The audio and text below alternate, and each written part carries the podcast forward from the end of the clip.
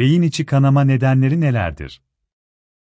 Beyin kanaması beyin içindeki damarlardan birinin yırtılması nedeniyle beyin içine kanama olması demektir.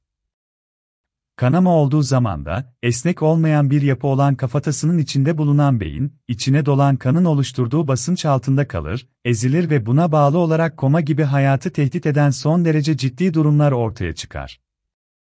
Beyin kanaması nedenleri Beyin kanamalarının en sık rastlananı damar yapısına bağlı anormalliklerden, kendiliğinden yani yüksek tansiyon veya travma gibi sebeplerden dolayı meydana gelebilir.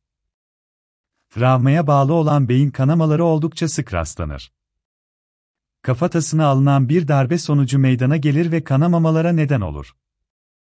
Beyin damarı anormalliklerine bağlı olarak oluşan kanamalar da bulunmaktadır. Diğer tip kanamalar ise beyin dokusunun kendi içinde çıkan kanamalar olup beynin yapısal bozukluğu veya tümör sonucu meydana gelir. Beyin kanamalarının belirtileri. Bulantı. Kusma.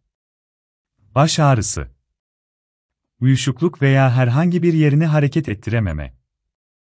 Bilincinde bozukluğu. Uykuya eğilim yüzde çarpılma. Konuşmamın etkilenmesi gibi belirtiler gösterebilir. Beyin kanaması tedavisi. Beyin kanaması mutlaka doktor kontrolü gerektirir. Koma durumunun gelişip gelişmemesine bağlı olarak tedavisi değişir. Koma gelişmeyen hastaların cerrahi müdahale ile hayata dönmeleri yüksektir.